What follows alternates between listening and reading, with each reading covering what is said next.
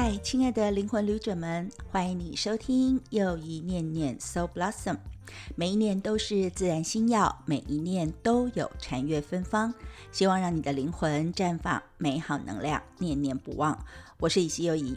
其实呢，在又一念念里面呢，主要都是由我呢，或者是偶尔会邀请一些身心灵界的好朋友，然后一起来念念跟我们的身心灵整合转化有关的二三事哦。所以在这里面呢，我可能会在每一个月份当中做每一周有不同的主题跟单元，比如说会念念跟疗愈有关的一些影剧或者是综艺或者是故事，然后也会念念呢我自己在做的一些，比如说像人生唱诵的这个诵乐，或者是像是灵气等等相关的能量疗愈。那当然因为在我自己的这个修行向上的转化之路当中里面，宝瓶能量的转化其实很重要，所以其中有一些跟原型特质比较有关，或者是直觉力培育的锻炼有关的，也会在这个 podcast 里面出现。那上周呢，我们是端午连假休息的，所以在休息之后的今天晚上呢，我们的主题是影剧跟书本所带来的疗愈，所以我要念念我很喜欢的一个韩团，就是 Seventeen 他所参与的韩国综艺节目，以及呢在很多的韩综里面不时会提到的一个人格分析的一个呃一个系统，就叫做 M B T I。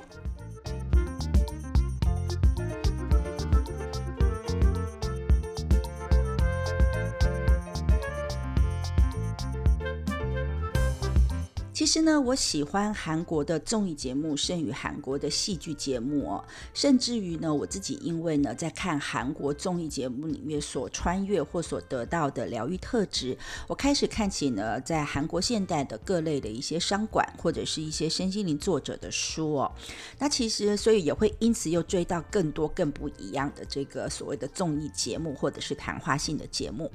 那最近呢，在上半年二零二三年的上半年，我追了什么呢？我其实追了一个音乐类型的团综，叫做 PickTime， 它是一个男团的选秀节目哦。那跟以往的选秀节目都是个人状况比较不同，然后呢选出来的这个冠军结果最近呢也会在啊，韩国或到台湾来去做公演哦，其实我觉得也蛮开心的。还有呢，就是因为我非常喜欢呢韩国的一个男团叫 Seventeen， 那因为喜欢他们的关系，所以我就追齐了他们的团综节目，就是由他们自己所呃规划出来的团体的综艺节目，叫做 Going Seventeen。然后呢，我又以 Seventeen 作为一个主题哦，搜寻了他们所参与过的综艺节目，比如说他们参加《认识的哥哥》、《惊人的星期六》，还有网络的节目，比如说说女 rapper 李永芝的虽然没什么菜，然后还有呢这个 I U 的这个调色盘，还有 J J 的文明特辑等等。但是少不了的就是呢，其实是在上个月吧，应该是五月份的时候，他们呢因为呢做了新的专辑跟新的演出，就上了罗 P D 的网络频道的节目，就叫做出差十五夜，我们以前也介绍过他。总共呢有三集的时间都是呢 Seventeen 十三个人的专辑，他们演出了很多爆笑然后又不平凡的场面啊、哦。那当然呢收视率也是很好的。那他们呢其实是一个呃，一般来说 Seventeen 就说他们自己是一个自给自足的一个男团，所以呢不仅他们自己作曲自己编舞然后唱表演哦，那他们自己的 vocal team 或者是 hip hop team 或者是他们的 performance team， 而且最重要的是他们自带的一种综艺感哦，所以呢，这十三人呢，他们不仅在这个出差十五夜当中展现出了独具魅力的，我真的觉得他们都很爱讲话，而且非常的具有综艺性，而且真的很好笑。然后他们用了很高的分配跟很好的 sense， 然后呢，讲了非常多的这个搞笑金句，然后把整个节目的分量是撑好撑满的哦。然后我觉得他们现在可能真的是在水涨船高，就是呢，这个气势正好的时候。所以呢，兴致高昂，他们也仿佛受到了综艺之神的眷顾，所以在这个所出差十五夜里面的游戏环节、名场面就变得出现的非常的多。而且甚至在最后的一个抽奖的部分还抽出了大奖，所以呢，让这个所谓的罗 P T 跟他的制作组吓的是，我觉得有一点冷汗直流的感觉哦。那所以呢，在今天一开始的时候，我们就先来聊聊这个呢最近创下很多名场面的这个节目，就是《出差十五夜》当中的 Seventeen 篇哦。那当然，如果说你在听我说的之余呢，你也可以自己呢上网呢去呃找来听听看，或找来看一看，我真的觉得非常有趣哦。那我觉得第一个名场面呢，呢，其实是他们总共有十三个人嘛，那其实在男团当中都有所谓的莽内，那这个Seventeen的莽内叫 Dino， 那 Dino 他其实上呢是一个，就是他常常会说他自己的特色就是他有十二个哥哥，那这也不知道是好事还是坏事哦。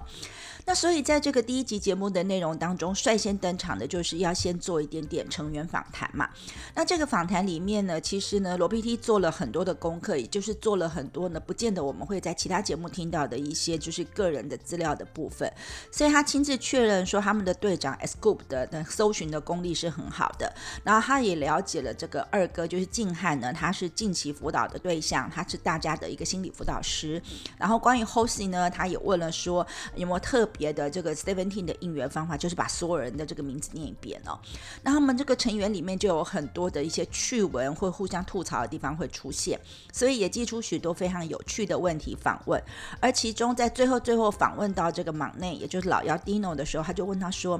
哎，你有这么多的哥哥哈，那呢这些哥哥是不是都会抢走你东西啊？那近期里面他们有没有抢走你什么东西呢？”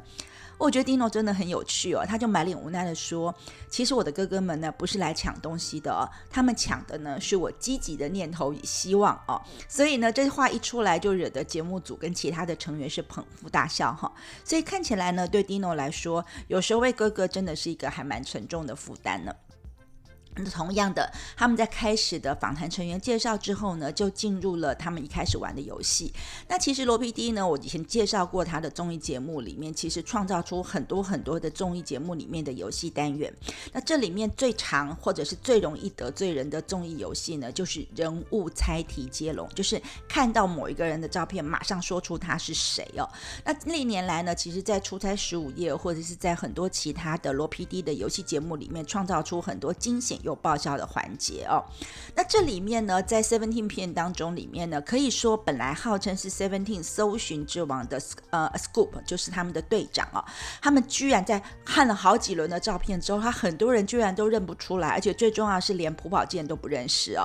所以这就让在场的成员和所有的 P D 们都吓傻了眼哦。而且呢，在呢 Scoop 的人物猜题的黑洞程度不仅如此哦，他后来呢，在看到比如说这个 Winner 这个团体里面，其实他们很熟，然后看到宋敏浩跟江生润的时候，他傻傻分不清楚，然后他也认不出金宇彬等等啊、哦，真的是让大家都觉得说，我到底是应该要去掉我眼前要吃的食物，还是我去掉这个成员呢？那其实这个环节还有一个小后续哦，就是因为他在这个环节里面认不出这个 winner 的江生润嘛，所以呢，整个网络上居然还有很多的粉丝呢，那再去呢那个江生润的签名会上面的时候，就去跟他玩这个游戏，说，哎，那你认得那个 S.Coups？他不仅认得，而且还可以说出他本来的本名哦。那除了这个部分之外呢，其实呢，在抽题之后，他们就进入了下一个游戏的环节。然后游戏的环节里面呢，就开始出现了，也算是罗 P D 综艺节目当中的名场面哦。那其实呢，就是呢，回答问题，然后你就可以完成任务之后，你就可以呢换得到一个你的好礼物。那如果你答错的话呢，那你就是得吃那个很酸酸的柠檬。然后在这里面呢，又出现了一个名场面哦，因为呢，这个二哥也是静汉呢，他发挥了。他很喜欢在这里面有综艺梗哦，所以呢，他发挥了误答的最高境界，引发了爆笑、哦。所以他一开始呢，就是大家在抽题目的时候，本来是应该随机抽的嘛，但是他先呢偷偷的挑题目，然后被罗 P D 抓包。然后呢，他后来抽到一个题目，就是请他要说出一个四个字的成语哦，就是要接龙。比如说，呃，罗 P D 说出前面两个字，然后他就要说出后面两个字。然后呢，他抽到了一个题目呢，这个题目呢，罗 P D 念的是这个寤寐哦，那后面应该是要接不忘，就是寤寐不忘的成语哦。可是呢，这个寤寐的韩语呢，在里面的这个一开始的讲话很像 omega， 就是 ome 哦，所以呢，这个静汉就把说哦，既然是 ome， 那后面他就接 ga three 哈、哦，就变成 omega three， 所以呢，出乎意料了，变成是一个新的成语的感觉，而且其实上很有综艺梗哦，所以本来应该念寤寐不忘了，结果变成 omega three 哈、哦，所以呢，这个对综艺很有。有野心的 Seventeen 成员呢，他们虽然是一个综艺的男团，是音乐的成员，但是听到了这个静汉的误答之后，还纷纷的表现出非常羡慕的感觉，因为他们觉得哇，能够呢做出一个充满艺术感的搞笑梗呢，真的是他们最想要得到的 M V P 的感觉。所以当然呢，这一集节目当中，他们觉得最好笑的镜头就是呢，打造出了新成语 Omega 三的静汉了。然后呢在同样的这个环节单元里面呢，那每个人抽到的题目不一样嘛，那这其中的老四也就是中国成员叫做 Jun 呢，他其实呢他就抽到了一个题目说你要在十秒钟之内逗笑这个罗 P D 哦。那其实呢这个场面其实我觉得真的很难，因为一开始罗 P D 就是准备好啊我就是不笑，然后让你呢板着脸孔，不管你摆出什么样撒娇的脸孔都不为所动。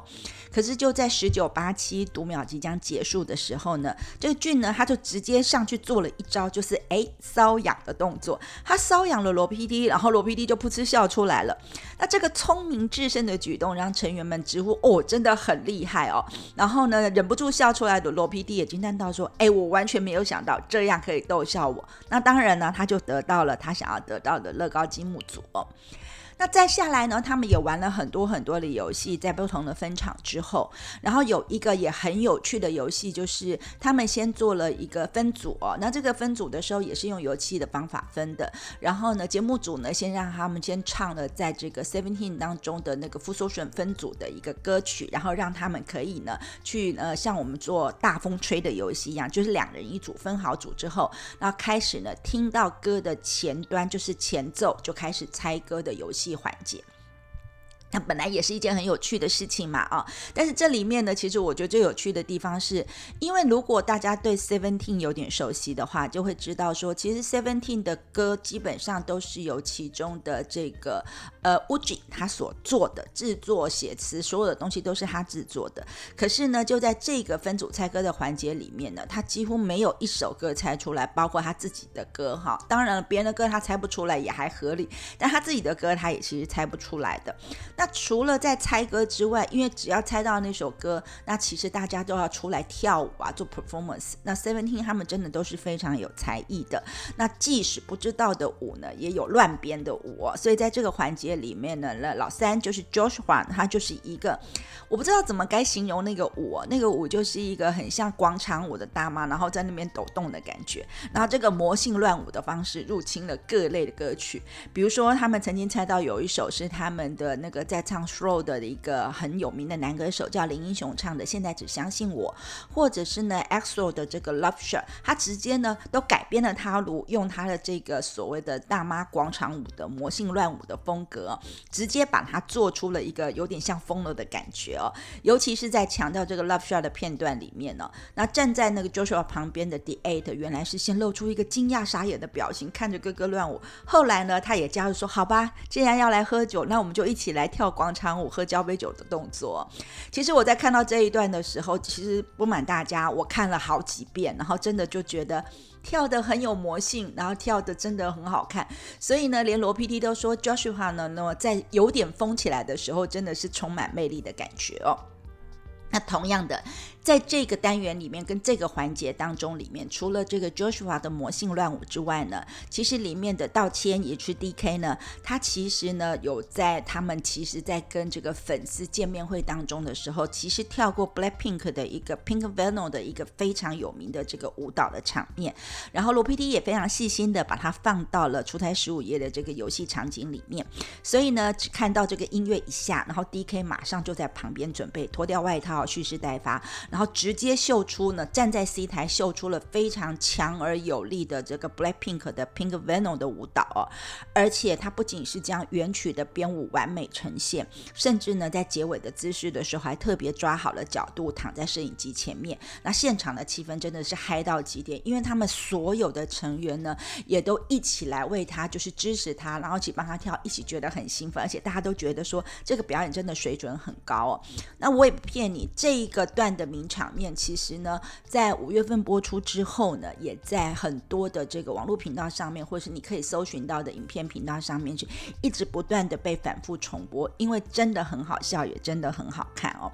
然后最重要最好笑最紧张的一个场景其实上是出现在最后哦。那因为呢在最后的时候玩了这么多的游戏，每个人都有积分的高低嘛，然后呢罗 P D 就请他们每一组呢写出说他们最想要得到的礼物写在一个纸条上面，然后总共有六组的人，所以他们写了六个他们自己想要的礼物，然后这六个礼物呢最后被混在六十张就是完全空白的这个纸张当中，然后让大家筹钱哦。那其实呢 Seventeen 他们写了很多很多的这个礼物，比如说有人写说、呃、希望能够得到罗 P D 综艺节目的固定出演权，或者是说有人说、呃、他们希望能够得到呢刚刚在前面的游戏当中没有得到的 Dyson 的这个所谓的吹风机。那也有人呢，但是其中最有意思的就是元佑跟 Dino 他们提出了一个说，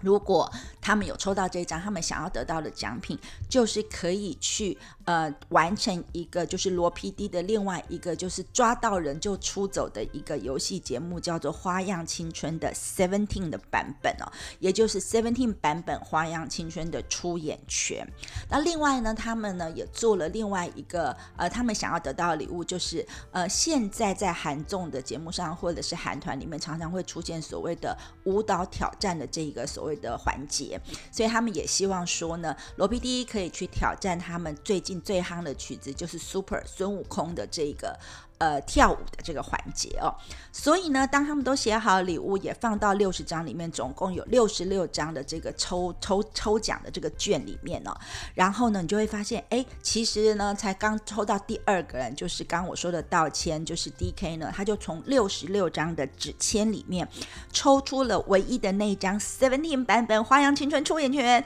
然后他一抽到那张的时候，天哪，所有的成员都乐得呃，跳起来或者非常高兴，而相对比的就是罗 P D 跟节目组呢则傻眼到愁眉不展哦。因为如果了解到花样青春的这个节目制作方式，就是他们一开始是要骗参与的成员，不能让他们知道是要去演出花样青春，然后要把他们骗出去，然后直接去做旅游的节目、哦、所以呢罗 P D 的压力当然就很大，因为他想到要让所有的十三名成员出演的综艺费用还要怎么样骗他们出去，其实就要煞费头脑哦。另外我刚刚不是说还有另外一个所谓的演出卷吗，就是让罗 P D 去挑战 Super 孙悟空的舞蹈 challenge， 结果没想到呢最后也被二哥静汉给抽中了，所以呢罗 P D 当然呢就只好去做这样的事情哦。而且我们事后真的也看到哦，说到做到愿赌服输的罗 P D 也真的有成实现那个承诺，所以我觉得好奇的读者呢也不妨可以呢去上网点点看我刚刚说的这个在出差十五页 Seventeen 篇里面出现的各种的名场面哦。但是呢在这个名场面里面呢，我其实除了继续追他们的团综 Going Seventeen 的一些新主题，比如说他们开始随机旅行啊，或者是开始玩游戏等等之类的，那跟着呢 Seventeen 其实我也呢、呃、接下来在今年下半年我其实有点期待的一个韩综叫做 Brown Marble、哦、它其实是一个以杜拜为背景，然后一边享受旅行一边玩所谓的现实版的 Search 大富翁的一个游戏，也就是说你要先掷骰子购买到达的城市，那如果选到了其他玩家的城市就必须要支付所谓的通行费用、哦、就是一种、呃、实体桌游的全新综艺的真人秀。那这种综艺节目的形式我当然就觉得很好，而且我看到了确定出演的名单分别有李昇基、刘演熙、池晨熙、李东辉、曹世镐，然后 Super Junior 的圭贤，还有 Seventeen 当中的 Joshua 跟 Hoshi 会出演、哦、所以呢在看到海报，他们的海报上面就是从天而降的纸币跟闪闪发光的黄金骰子，然后让人期待呢杜拜当地的地标和赌上赌注之后展开的现实版的这个节目。而且海报上面呢所有的人呢其实都围坐在一起，然后呢有一个就是谐星曹世豪，他就穿着这个、呃、阿拉丁神灯当中的灯精灵的衣服，然后整个这个海报其实上是非常的抢夺视线的。而这个 Barnwell 确定是在呢七月可以公开，所以呢我自己是很期待啦哦。那我也期待大家也可以跟我一起期待一下。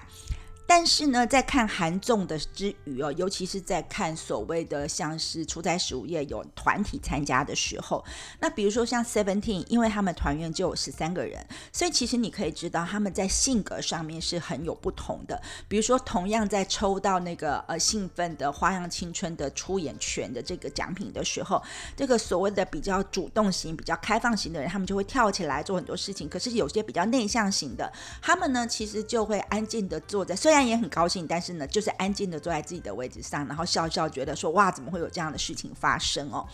那这种所谓的这个性格特质，其实在很多的韩综节目里面常常会出现，甚至你在问路人的时候呢，他们也会在说哦谁谁谁是 I， 谁谁谁是 E 之类的这个议题。那他们也常常拿出来问说你的 M B T I 的性格是什么，那很多人就会直接回答说哦我是 I S F P， 或者是呢我是呢什么什么样的特质之类的。所以呢从韩综里面我看到了这个很有趣的人格特质，而且我本来就对人很感兴趣嘛，所以我发现说这个 M B T I 呢它甚至成为韩国朋友们聊天的一个破冰的话题。所以我觉得还蛮好奇 M B T I 究竟在测验是些什么，而它真的能够看出每个人的真实性格吗？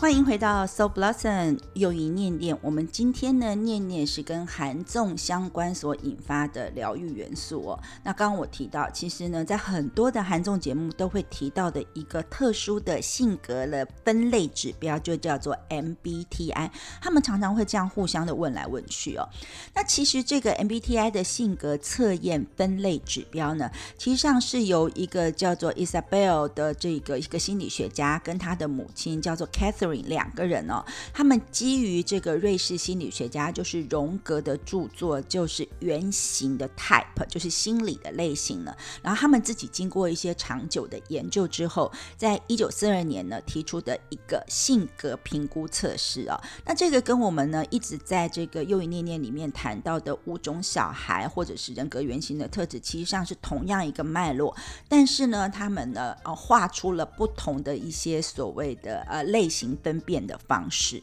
那呢这个 M B T I 它透过的是一个一长串测验的问答倾向，然后把人呢大致组合成十六种的人格特质。那所以呢如果你去接受了测试，知道自己的类型之后，你就可以进一步的去探索并且了解自己的 personality， 就是你的个性。比如说你是比较个人喜欢什么样的方式，喜欢什么样的这个生活环境，你的能力上的优势或劣势是什么，你可能的职业偏好是什么，或者是说你可以跟他人互动的一些样态哦。那当然了，这十六种的性格特质，我们要讲，我们在做人格特质的分类的时候，其实并不是要去做比较，也就是没有绝对的好的人格特质或不好的人格特质哦。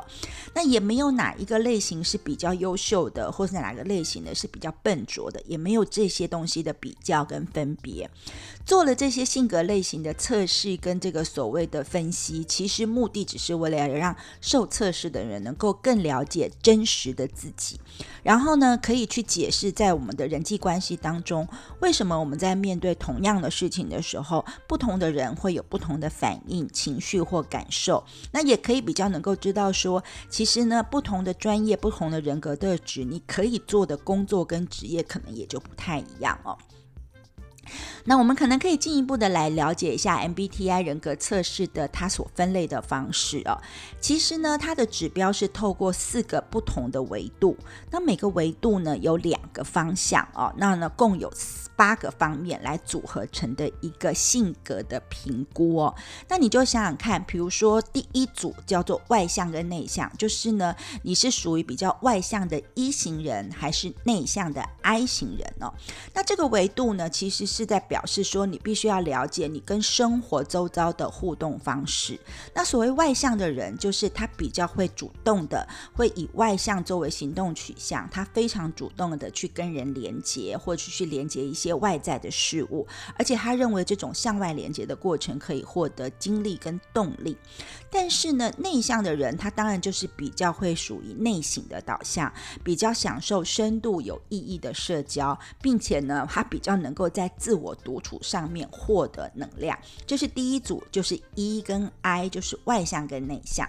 而第二组的维度呢，它叫做感觉跟你的直觉哦。那这种维度呢，是因为每个人在接受或者是感知讯息的偏好方式是不一样的。所以如果是 S 型，就是 Sensing 的这种感觉型的人，他通常呢就是比较关注事实跟细节，因为他想要用五官感知跟了解的方式，他必须要实际的感受到，他才会觉得哦，这是我得到讯息的方式。而另外的，他的相对的方向就是 Intuition， 就是 N 型的人呢，他是一种直觉型的人，也就是以直觉做主导，那相对来说就是在思考上面会比较抽象一点，而且他比较注重未来的可能性。这是第二个维度，就是感觉跟直觉，也就是 S 跟 N、哦、那第三个维度呢，我们叫做思考的模式，或者是呢去了解呃、如何做出判断对于你所得到的讯息。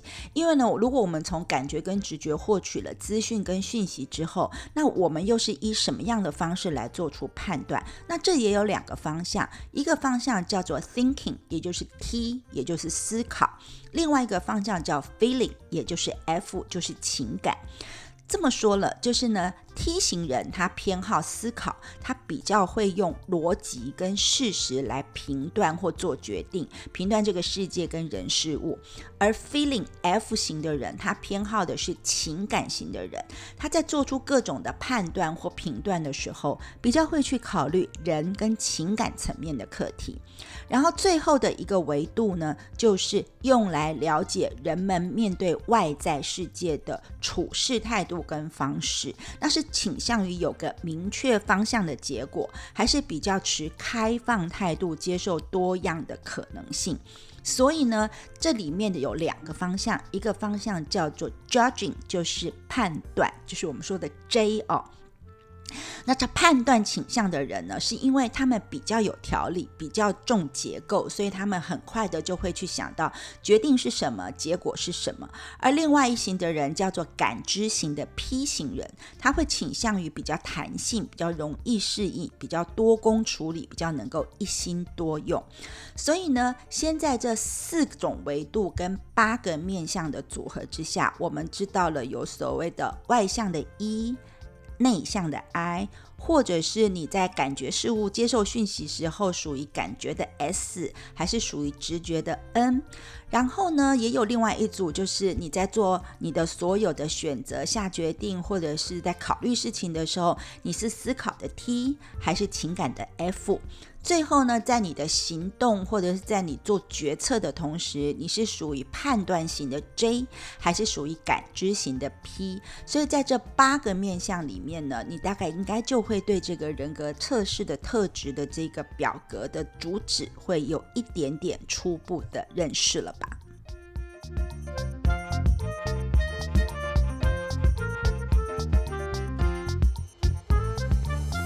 M B T I 的测验，其实当然你要自己先去做一些题目，然后评估，然后你就可以在刚刚我们所说的四种维度上面，你倾向哪里一个不同的方向，然后最后呢，在不同的比重产生不同的表现，组合成了十六种的人格类型哦。那当然你可以在网络上有很多测试的平台，大家可以上网去查阅一下，就会了解。那它这十六个类型里面，其实呢就有分出，当然都是用这个四个字母来做一些就区别的哦。比如说呢，可能有像是这个管理者，或者是工匠，或者是守护者，还有艺术家，还有拥护者、调停者、建筑师、逻辑思考者，还有说服者、指挥者、表演者、照顾者，以及最后一组就是活动家、教育者、辩论家跟指挥官哦。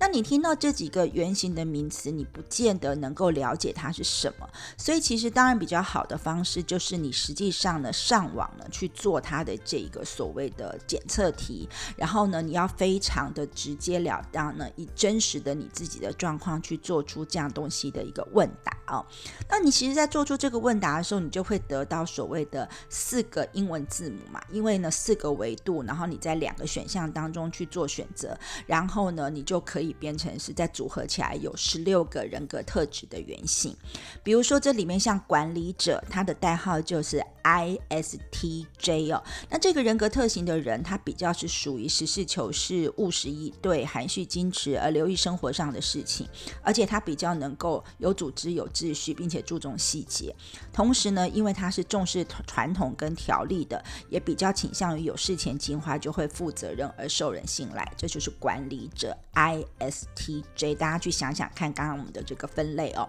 又比如说，如果今天他是一个 I， 他是一个内向的人，他是一个 N 直觉的，他是一个 F 重情感的，又是一个 J 有价值的，组合起来就是拥护者。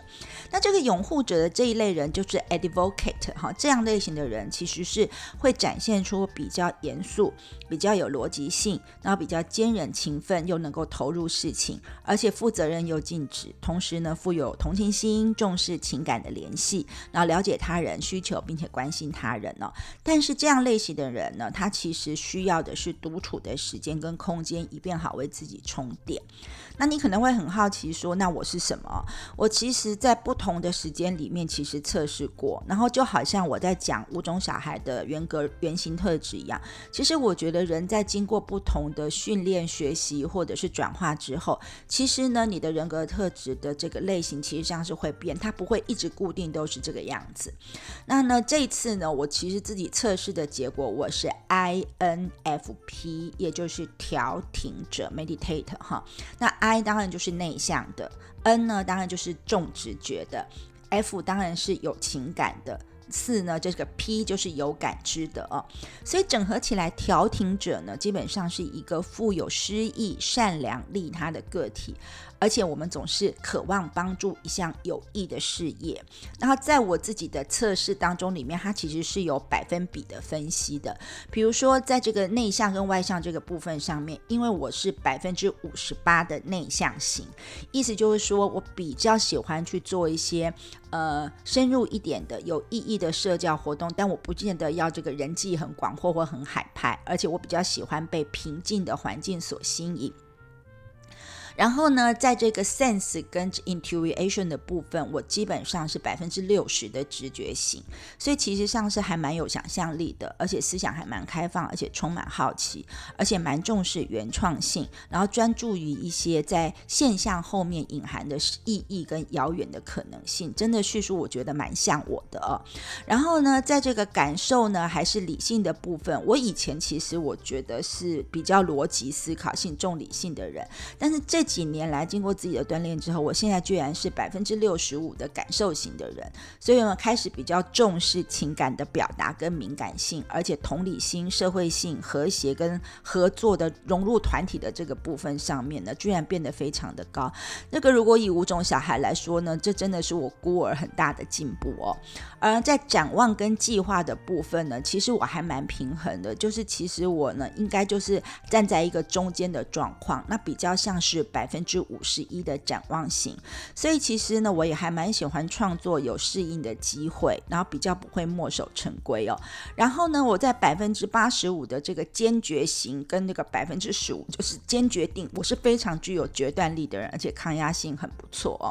所以呢，在这个种种的这个评估之下呢，你要不要来听听看调停者人格的叙述呢？我觉得好像可以帮助大家多认识我一点哦。然后在他的资料分析上面说，调停。调停者的人格特质的人是真正的理想主义者，所以呢，他们总是想要从最坏的人和事当中去寻找最好的一面，然后想方设法让情况变得更好。那虽然可能看起来是很冷静，但其实我们是内向甚至害羞的，但是呢，内心的火焰和热情可以光芒四射。那其实这一类的人呢不多哦，我们仅占所有人口当中的 百分之四 左右而已，所以我们常常是被人误解。但是一旦我们找到了志同道合的人的时候，我们跟这些人之间的和谐就会是我们所有快乐跟灵感的源泉哦。那什么呢可以帮助我们调停者变得很好呢？就是说我们其实是非常重视原则的人，而不是重视逻辑或者是这些所谓辩证的过程。所以当我们决定如何行动的时候，我们会以荣誉、美好、道德和善良作为准则，然后呢引导我们行动的是纯粹的意图，而不是说我会得到什么样的奖励或者得到什么样的惩罚哦。所以呢调停者的人格特质通常我们会喜欢这样的品质，我们也觉得说这样的品质是很好哦。但是其实你要知道，任何的人格特质其实都有光明面跟阴影面。在好的情况之下呢，调停者当然能够跟他人展开非常深层次的交流，而且可以自如的去使用一些比喻啊，不管是明喻或暗喻，而且他们非常能够理解跟创造象征的符号来分享看法。所以我想这大概也是我会很喜欢神谕、塔罗牌之类的这些东西哦，因为这些走直觉的、走象征的这些交流的方式其实我觉得是还蛮适合我的。然后他们也说调停者其实有很多都是一些诗人、作家或演员，我可能还没到那个程度，但是我其实觉得创造在我的生命当中很重要，因为呢我们可能还蛮擅长于有这样的语言表达的能力，然后呢口语表达的能力也还不错哦。但是呢他当然也有所谓的阴影面的部分了，因为呢其实他们呢不愿意，就是我们其实没有办法去跟非常多的外面的一个人事物做很主动的交集，因为我们会觉得这样子我们会分散注意力，很耗费精神。所以呢对于我们这一类调停者的朋友来说呢，其实呢我们会听很多人说，但是我们对很少人讲，这是一个我们一个很大的一个缺点啦哦。所以我们就常常会比较进入一个独自或是类似孤儿的状态，或者是变成是一个哲学家或者是一个思考家的状态。那有的时候呢还会有点跑出现实的世界哦。幸运的是，调停者的情感跟创造力跟他和理想主义呢仿佛就是一种春天的花朵一样。所以呢其实我觉得好像现在变成这样的一个人格特质，我自己还蛮接受也还蛮喜欢的。然后呢很有意思的是呢，其实这一类的测验你在做完了之后呢，你还可以再深入一点呢去做一些更细致的分析。这里面就会分析说，那身为一个调停者，那我有我的光明面跟阴影面，那我的优势跟劣势是什么？那我在跟别人呢，这建立所谓的人际关系的时候又该是怎么样？然后友谊是怎么样建立的比较好？教养子女的方式又是什么？从事的是什么样的职业？那以我现在的角色来说，我刚刚说我还蛮满意或蛮喜欢我现在调停者的人格特质，是因为我觉得他在帮助我做身心灵转化工作的时候，确实呢起了一个很大的正面的注意的作用。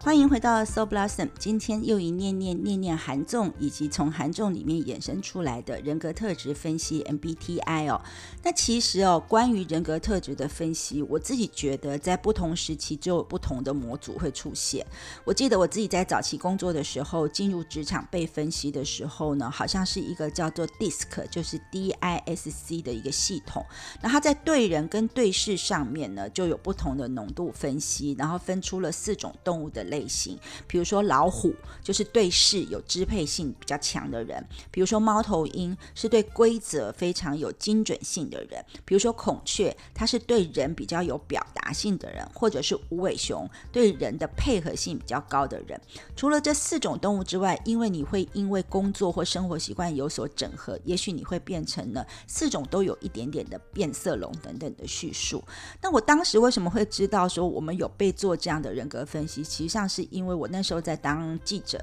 然后那时候呢我们所有的人格特质都很像，几乎都是老虎，然后我们那时候的行销部门呢大概都是孔雀，然后财务部门或行政部门呢大多数是猫头鹰，然后很多在做 H R 的人士就是无尾熊了。那有趣的是我为什么会知道这个测试结果呢？其实是因为我们当时的主管在一次我们大家的这个所谓的聚餐的时候，他不小心的抱怨了一下说，哎呀他自己明明是无尾熊，却常常要管理一堆老虎，他觉得好难哦，所以呢突然就会变成是一个很好笑的场景哦。但其实我觉得我们要必须知道，在这世界上每一个人都是独特的，我们其实都有我们的自主性跟独一无二的个性。那无论是我们一直在讨论从佛法心理学上面比较深广一点的五种小孩的原型，或者是 M B T I， 或者是 D I S C， 甚至或者是星座命盘，或者是呢从这个荣格心理学衍生出来的原型心理学派，或者是像 Keramis 的心灵原型等等之类的。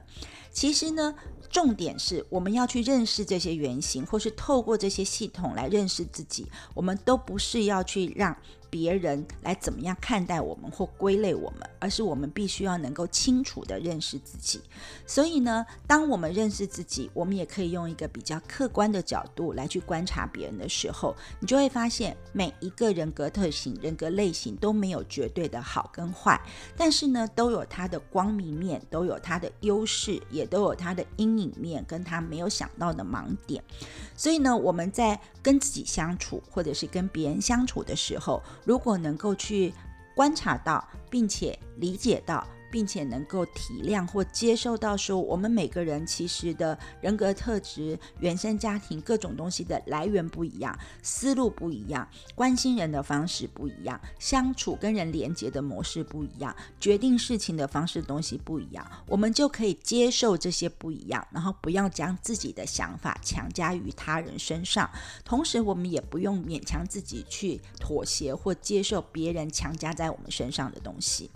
总而言之呢，其实透过这样的一些方式可以帮助我们做一些进一步的思考，那或许呢你在生活在职场跟他人共事的时候就会有所帮助，然后合作也会比较顺畅跟更有凝聚力哦。但是我真的没想到的是原来看看韩综也可以看到这些、呃、人格特质的一些测试，然后看到他们如何运用在生活当中，或者是用一个观众的角度来看，可以看到说哦原来就像 Seventeen 这样一个十三个人的大团体，或者是我记得像 Super Junior 或者是一些比较大的男团或女团，你直接去看他们团综就可以看到说为什么这些人在相处的时候其实有很多的不一样。有些很内向型的人为什么可以表现得非常的活泼，其实是经过一些彼此的了解跟整合跟支持的。所以呢也许啦也许你也可以在像我一样，在一些比较好笑比较有趣的衬托之下，也可以启动你自己开始认识自己的旅程哦。